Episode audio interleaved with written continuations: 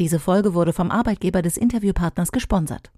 Heise Meets, der Entscheider Talk, ist der Podcast mit Entscheidern für Entscheider.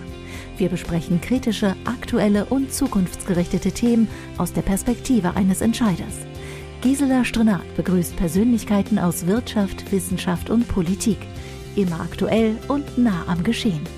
Gisela Strenat spricht heute mit Stefan Sieber, Manager Solutions Engineering bei Cloudflare, über das Thema Wir helfen dabei, weltweit ein besseres Internet zu schaffen.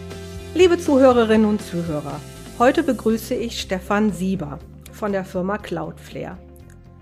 Bevor wir in unser heutiges Thema weltweit ein besseres Internet zu schaffen einsteigen, möchte ich dich, Stefan, bitten, den Zuhörern und Zuhörerinnen erklär zu erklären, wer ist Cloudflare eigentlich und wo liegen eure Stärken? Hallo Gisela. Ähm, erstmal möchte ich mich natürlich bei dir bedanken, dass ich äh, bei diesem Podcast mitmachen darf. Das freut mich sehr. Zu deiner Frage. Cloudflare ist zunächst einmal ein global aufgestelltes US-amerikanisches Softwareunternehmen, gegründet in 2010. Äh, mittlerweile sind wir gut 2400 Mitarbeiter verteilt auf 16 Standorte. Und der Fokus des Angebots spiegelt im Prinzip die Mission von Cloudflare wieder, nämlich dabei zu helfen, das globale Internet besser zu machen. Und besser zu machen in dem Sinne, es sicherer, performanter und zuverlässiger zu machen. Ähm, du musst dir das so vorstellen, dass sich das bezieht auf Webpräsenzen oder Webanwendungen, die wir schützen und schneller machen oder den Remote-Zugang von Endanwendern. Ja? Letzten Endes geht es aber quasi um alles, was mit dem Internet verbunden ist. Das Ganze was Cloudflare hier anbietet, hilft auch, die Komplexität auf der Kundenseite zu reduzieren, auch bei der Anspruchnahme der Dienste, denn das Ganze basiert auf einer Cloud-Plattform, quasi als Network as a Service oder Software as a Service. Und auch nur das ist im Prinzip adäquat, um mit der Realität auf der Kundenseite umzugehen. Da sind nämlich die Services, die digitalen Dinge nicht mehr nur im eigenen Data Center, sondern in vielen Clouds oder als Software as a Service. Eine Stärke, eine technologische Stärke ist auch unser Rückgrat. Und das ist das sogenannte globale Edge-Netzwerk mit über 250 äh, Rechenzentrumsstandorten weltweit. Also ein großes Unternehmen, wie ich daraus höre. Was mhm. ist denn jetzt deine Aufgabe, Stefan? Was ist deine Aufgabe bei Cloudflare? Als äh, Manager Solutions Engineering leite ich ein Team von technischen Spezialisten, technischen Spezialisten im Vertrieb.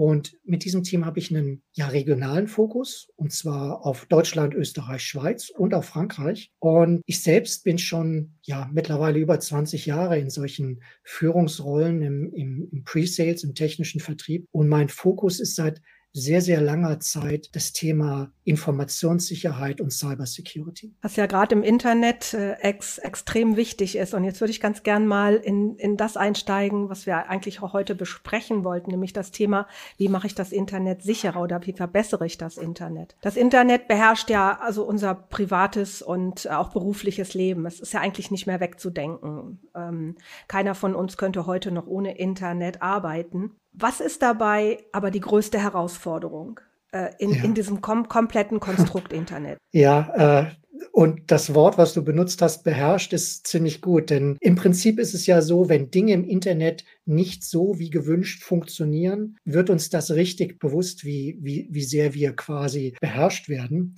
an der Stelle. Und das Nicht-Funktionieren ist dann sicherlich auch die größte Herausforderung, wenn Dienste, die man über das Internet nutzen möchte, schlichtweg nicht mehr zur Verfügung stehen oder nur eingeschränkt zur Verfügung stehen. Du musst dir vorstellen, dass das Internet zunächst einmal ein riesiger Verbund von Rechnernetzwerken ist, quasi ein Netz von Netzwerken. Äh, bei diesen Teilnetzen spricht man von sogenannten autonomen Systemen. Ja, die gehören typischerweise einem Internet Service Provider oder Telekommunikationsunternehmen oder auch Hochschulen oder anderen großen Unternehmen, also na, Google, Amazon, Microsoft, Facebook und so weiter. Der Datenverkehr ähm, wird mittels standardisierter Protokolle über diese Teilnetze hinweg geleitet. BGP, also BGP, ist das sogenannte Border Gateway Protokoll und das ist zum Beispiel für die Weiterleitung zwischen diesen Teilnetzen zuständig. Insgesamt ist es aber so, dass niemand die alleinige Kontrolle über das Internet als Ganzes hat. Und aufgrund der Größe und der Komplexität ist das Internet schlichtweg fehleranfällig. Auch politische Themen und Fragen des Wettbewerbs spielen hier eine Rolle. Und am Ende sehen wir sehr häufig, dass es Einschränkungen bei der Dienstequalität, durch mangelnde Geschwindigkeit oder auch Teilausfälle gibt. Und das ist sicherlich eine Herausforderung, damit umzugehen. Jetzt waren das sehr viele theoretische Beispiele. Ähm, hast du vielleicht auch mal ein paar praktische Beispiele, wo sowas passiert ist oder, ja. oder was da passiert ist? Ja, das äh, und, und vielleicht ist dir eins dieser Beispiele noch im, in Erinnerung im Oktober letzten Jahres, also noch gar nicht so lange her. Erinnerst du dich vielleicht daran, dass Facebook und die verbundenen Dienste, also WhatsApp, Instagram, äh, solche Geschichten für circa sechs Stunden lang nicht verfügbar waren? Äh, der Grund hierfür lag bei einer Fehlkonfiguration. Also da sieht man die Komplexität und die Fehleranfälligkeit. Eine Fehlkonfiguration, die dazu führte, dass Facebook sich selbst vom Internet genommen hat. Nicht physisch, es wurden keine Leitungen gekappt, sondern im Prinzip die bekannten Wege, die bekannten Routen in dieses Facebook-Teilnetzwerk wurden gelöscht und waren dann nicht mehr bekannt. Ja, also in diesem Fall eine Fehlkonfiguration in dieser Komplexität sorgt für einen wirklich langen Ausfall, den viele Benutzer gespürt haben. Ja, ich kann dir sagen, meine meine Tochter war erstmal sehr entsetzt, dass sie äh, sechs Stunden lang ohne Instagram auskommen musste. Ähm, kann ich verstehen. Ein zweites ein zweites Beispiel, weil das komplett in eine andere Richtung geht, möchte ich auch noch erwähnen. Da greife ich wirklich weit in die Vergangenheit zurück, aber es ist ein sehr aktuelles Thema. In 2007 wurde Estland massiv von Distributed Denial of Service, also DDoS-Angriffen überzogen. Insbesondere die staatlichen Dienste, aber auch Finanzinstitute und Medien wurden über Wochen hinweg von massiven Datenmüll äh, ja überlastet. Ähm, das hatte natürlich einen Einfluss auf die Verwaltung, Geschäftsverkehr. Äh, das wurde beeinträchtigt. Und das war eine frühe Form von Cyberkriegsführung, politisch motiviert. Und gerade in der jetzigen geopolitischen äh, Situation müssen wir sicherlich damit rechnen, dass wir verstärkt auch Angriffe auf Betreiber kritischer Infrastrukturen, also Energieversorger, Wasser, Transport, Gesundheit oder, oder Finanzwesen sehen. Insofern ist das alte Beispiel ein sehr aktuelles Beispiel. Ja, das ist natürlich ein ganz kritisches Beispiel, was ja auch befürchtet wird, was du da gerade ansprichst im Zusammenhang mit dem Russland-Ukraine-Krieg, wo wir ja auch nicht ganz raus sind. Also man kann das mhm. ja nicht äh, wegschieben. Das ist sicherlich ganz, ganz schwierig. Aber was ich daraus auch höre, ist, dass eigentlich ja niemand die Kontrolle über das Internet mehr hat. Das ist ein offenes Netz und jeder arbeitet damit, aber es kontrolliert niemand. Das heißt, wenn es niemand kontrolliert, kann ja auch eigentlich niemand haftbar gemacht werden. Ähm, sollte es irgendwie mal Probleme geben, was passiert denn, wenn, wenn so ein Vorfall da ist? Was, was, ja. wer, wer, wer ist denn dann schuld oder wer wird dann haftbar gemacht? Kann überhaupt jemand haftbar gemacht werden? Ja, also das ist eher schwierig bis unmöglich, würde ich mal sagen. Ähm, natürlich gibt es sehr wohl so etwas wie Service Level Agreements, ja.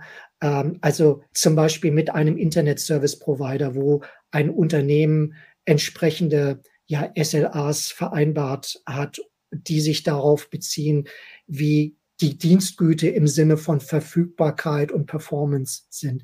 Aber ich habe das ja eben dargestellt. Das Internet ist ein großes Netz von Netzwerken und solche Service-Level helfen einem dann möglicherweise in diesem globalen Kontext Eher wenig, denn selbst wenn die eigene Webpräsenz, der eigene Shop oder äh, die Internet-Services, die ich selber betreibe, äh, wunderbar funktionieren und verfügbar sind, ist es natürlich möglich, dass ein Teil meiner Besucher oder Kunden durch Einschränkungen in ihrer Ausgangsinfrastruktur den Weg zu mir gar nicht finden oder dass vielleicht ein Payment-Anbieter ausfällt oder wir hatten eben das Beispiel Facebook, äh, dass vielleicht ein Teil meiner Kundenkommunikation dann nicht funktioniert.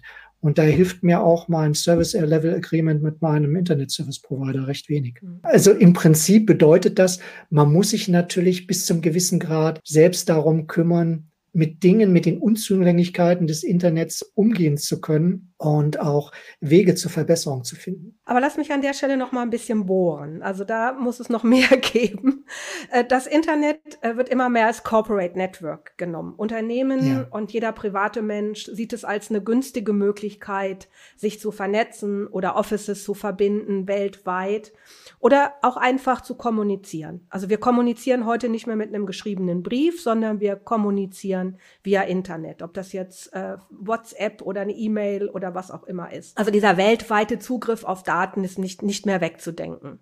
Also nicht nur Daten, auch gesprochenes Wort. Müssen wir uns noch mehr schützen, um dieses Ökosystem nicht zu gefährden? Wenn du sagst, es gibt genug Gefährdungen?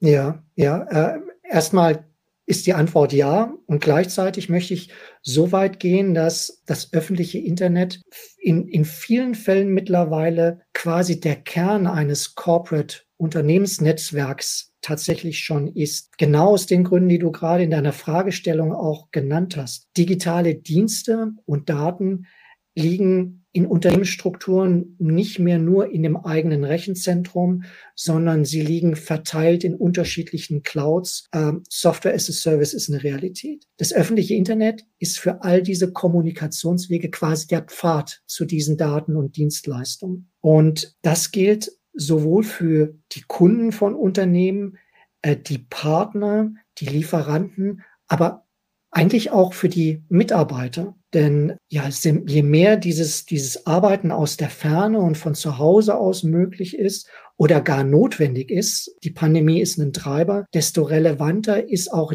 dieser Weg zu Unternehmensdaten, dieser Teil des Corporate Networks. Und nicht zuletzt hast du eben angesprochen, die äh, Vernetzung von Büros und Standorten äh, über das globale Internet. Denn durch diesen einfachen Weg lässt sich Komplexität reduzieren. Ich brauche keine dedizierten Leitungen mehr und ich kann Kosten reduzieren. Aber das sind alles Gründe, warum es wichtig ist, auf den Schutz und die Verfügbarkeit besonderen Wert zu legen, ein Augenmerk drauf zu haben und dieses Ökosystem, wie du es genannt hast, äh, auch explizit zu schützen. Vielleicht darf ich eine Ergänzung noch bringen. Durch diese verteilte Situation, wo Daten und Services liegen. Nicht nur im Rechenzentrum, nicht nur in der äh, Umgebung eines Unternehmens, sondern verteilt, ist es auch notwendig, dass wir hier so eine Art Paradigmenwechsel haben, was die Security angeht. Ja, äh, hin zu einem Zero Trust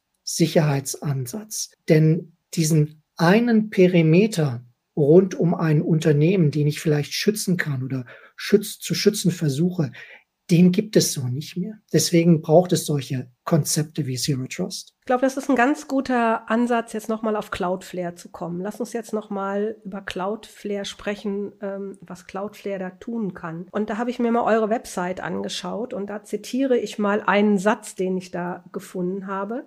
Websites, Anwendungen, Mitarbeiter und Netzwerke sind das Herzstück eines Unternehmens.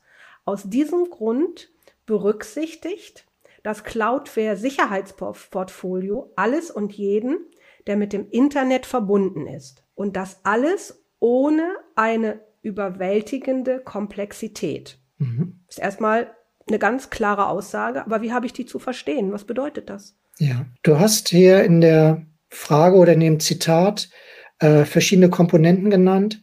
Websites, Anwendungen, Mitarbeiter und Netzwerke. Und im Prinzip in den Eingangsthemen, die ich angesprochen habe, ist, glaube ich, deutlich geworden, dass das alles Dinge sind, wo ein Pfad, ein Kommunikationsweg über das Internet dorthin funktioniert oder von den Mitarbeitern zu diesen Informationen. Mitarbeiter gleichzeitig greifen häufig auf Unternehmensressourcen zu mit unterschiedlichsten Endgeräten. Endgeräte, die häufig auch gar nicht unter Unternehmenskontrolle stehen. So ein Stichwort ist hier Bring Your Own Device. Ja, das bringt noch zusätzlich eine, äh, ein Gefährdungspotenzial mit rein. Aber wenn ich jetzt betrachte, dass ich ähm, all diese Elemente, Szenarien habe, wo ein Stück Internet der Pfad ist, dann ist es genau das, was das Cloudflare Sicherheitsportfolio adressiert. Im Prinzip muss man sich Cloudflare vorstellen äh, wie äh, eine Technologie, die zwischen äh, dem Endnutzer, dem Zugreifenden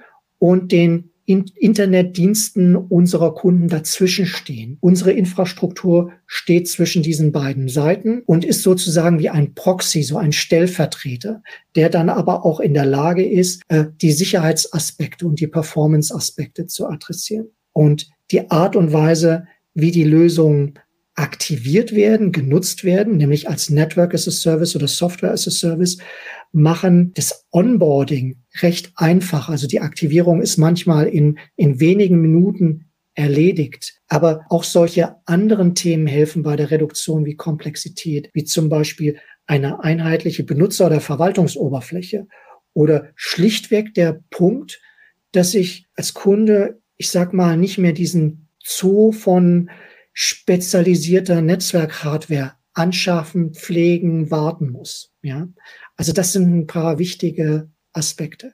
Ganz wichtig, mhm. Cloudflare steckt als Infrastruktur zwischen den Zugreifenden und den Diensten, die angeboten werden auf unserer mhm. Kundenseite. Lass mich doch noch mal ein bisschen tiefer darauf äh, eingehen. Hierbei gibt es doch sicherlich auch unterschiedliche Varianten, um eine höhere Resilienz, also Widerstandsfähigkeit und äh, eine bessere Performance zu erreichen. Hast du da ein paar Beispiele? Ja, ja. Und die Varianten sind sowohl technologischer Natur, also welche Technologien werden da eingesetzt, aber ganz häufig gibt es die Unterschiede im Rahmen der Anwendungsfälle unserer Kunden. Also zum Beispiel für einen Kunden, dessen Geschäft es im Wesentlichen ist, äh, Produkte oder Dienstleistungen online zu vermarkten, für den ist eine positive User Experience äh, wichtig. Ja, egal ob es da um Mode, um Essenslieferung, Tickets äh, für irgendein Event angeht oder ein Buchungsportal für Reisen. Diese Internetdienste müssen schnell funktionieren, reibungslos funktionieren. Ich kenne mich selbst. Ich werde auch ungeduldig, wenn ich irgendwas kaufen will online und es geht nicht so flott, wie ich will, dann gehe ich halt woanders hin oder schaue mich zumindest um. Und insofern ist das ein wichtiger Anwendungsfall und Treiber, der mehr reflektiert auf Performance, so dass zum Beispiel das Caching, das Zwischenspeichern von ja Produktbildern, statischen Inhalten nahe am Endnutzer, am, am Konsumenten auf sogenannten Edge-Servern, wirklich nahe am Endbenutzer, etwas Wichtiges ist, was diese Verbesserung treibt, ähm, was die Benutzererfahrung aufgrund von Geschwindigkeit verbessert. Ein zweites technologisches Beispiel, das ist ganz interessant, ist Unternehmen, die im E-Commerce-Umfeld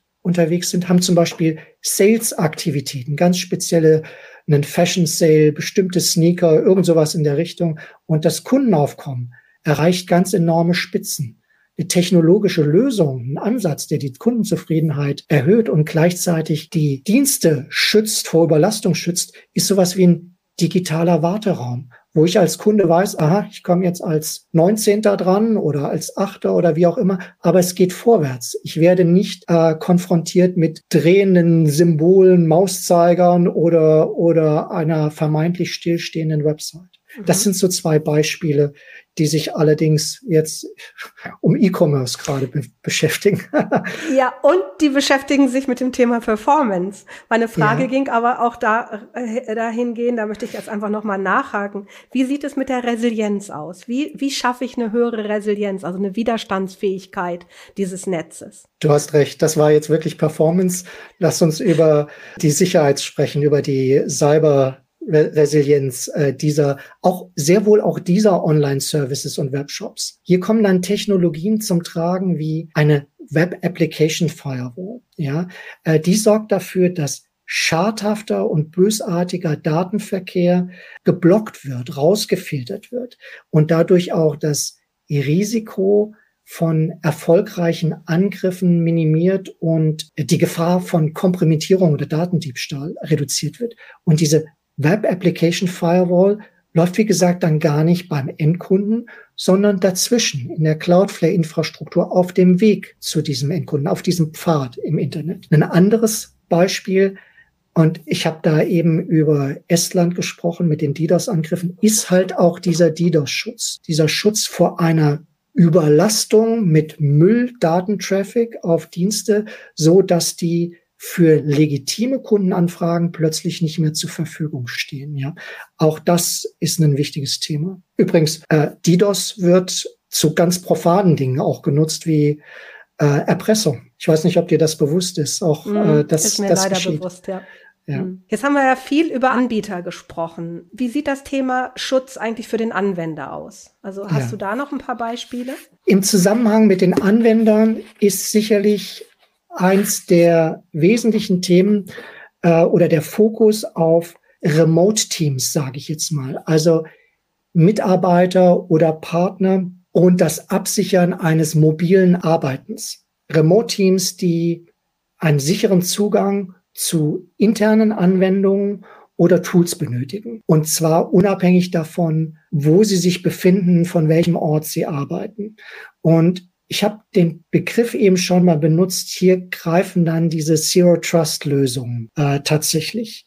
Äh, die ermöglichen nämlich einen nahtlosen, aber dann auch identitäts- und kontextbasierenden Zugriff auf diese Anwendung.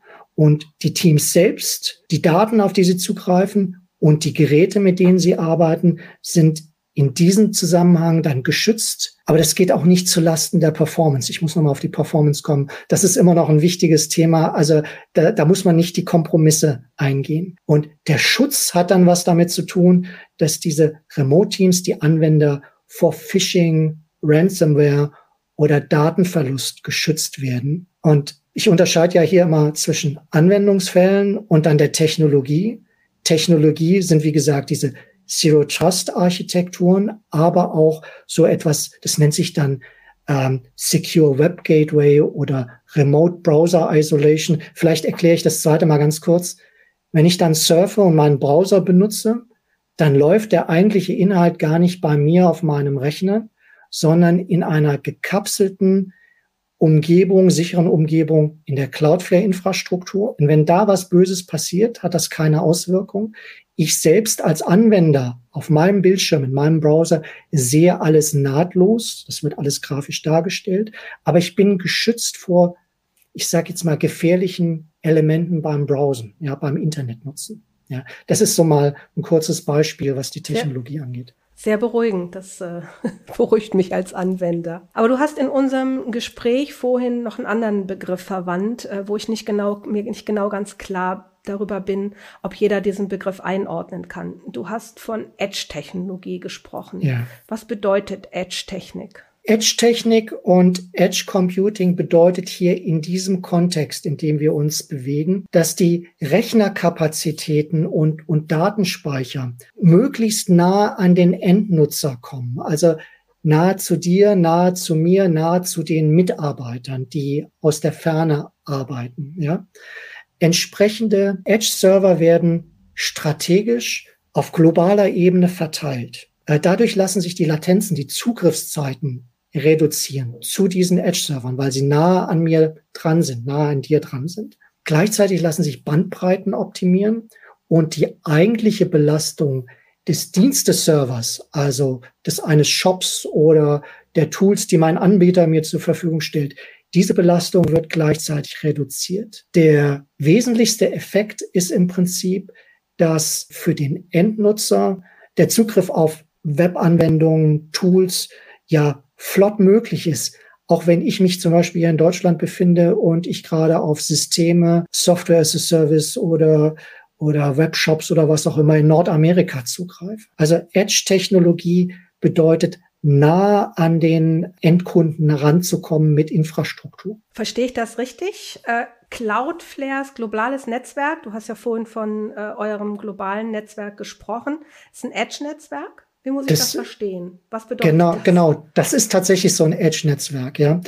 Ähm, man muss sich das so vorstellen, dass dieses globale Netzwerk aus vielen Rechenzentren besteht. Wir nennen die auch POPs, also Points of Presence. Und das in mehr als 250 Städten äh, weltweit und in mehr als 100 Ländern. Also ziemlich viele davon. Und gleichzeitig äh, gibt es dann von diesem dieser Cloudflare-Infrastruktur viele Verbindungen, über 10.000 Verbindungen in die Netze anderer Betreiber. Also tatsächlich solche Interconnects zu verschiedenen ISPs, Telekommunikationsunternehmen, der großen Hyperscaler, also Amazon, Google, Microsoft. Und mit dieser Technologie und diesen vielen Verknüpfungen ist es dann für uns eine Situation, dass im Prinzip ähm, 95 Prozent der globalen mit dem Internet verbundenen Bevölkerung uns erreichen in weniger als 50 Millisekunden. Wir sind also dann mit unserer Technologie nah am Endnutzer dran zumindest für 95 Prozent der, der Weltbevölkerung, die mit dem Internet verbunden ist. 50 Millisekunden, um sich das vorzustellen, äh, ein Augenzwinker sind ungefähr 300 bis 400 Millisekunden, um das mal in Relation zu setzen. Und greift ein Endnutzer Webdienste eines unserer Cloudflare-Kunden zu, dann landet er beim nächstgelegenen POP, ja, bei dem nächstgelegenen Edge Data Center. Und auch da werden dann schon die Security Checks, die Performance-Themen, der Schutz vor DDoS-Angriffen äh, adressiert, bevor es dann potenziell überhaupt weitergeht zu dem äh, Quellserver. Total spannend. Also zumindest die, die Auswirkungen äh, und, und die Größe dieses Netzwerks.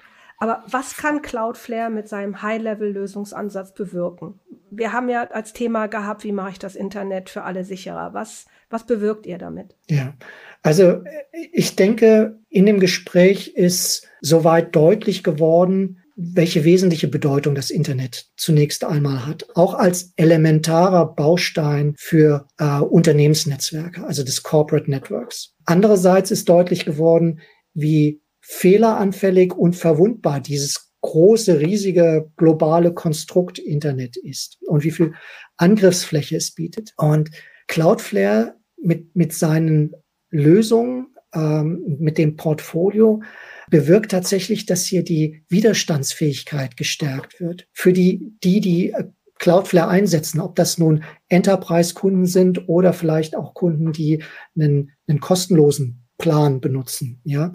Und die Widerstandsfähigkeit wird gestärkt, Zuverlässigkeit, Verfügbarkeit wird erhöht, ähm, Cyberrisiken werden am Ende reduziert. Das ist ganz wichtig. Datenschutz ist ein wichtiges Thema. Äh, es wird konsequent Verschlüsselung eingesetzt, aber auch Datenschutz in dem Sinne, dass eine Cloudflare ja ein Cloud-Provider ist und wir uns adäquat um persönliche Daten kümmern müssen. Wie geht man damit um? Also das sind alles Dinge, die Cloudflare bewirkt.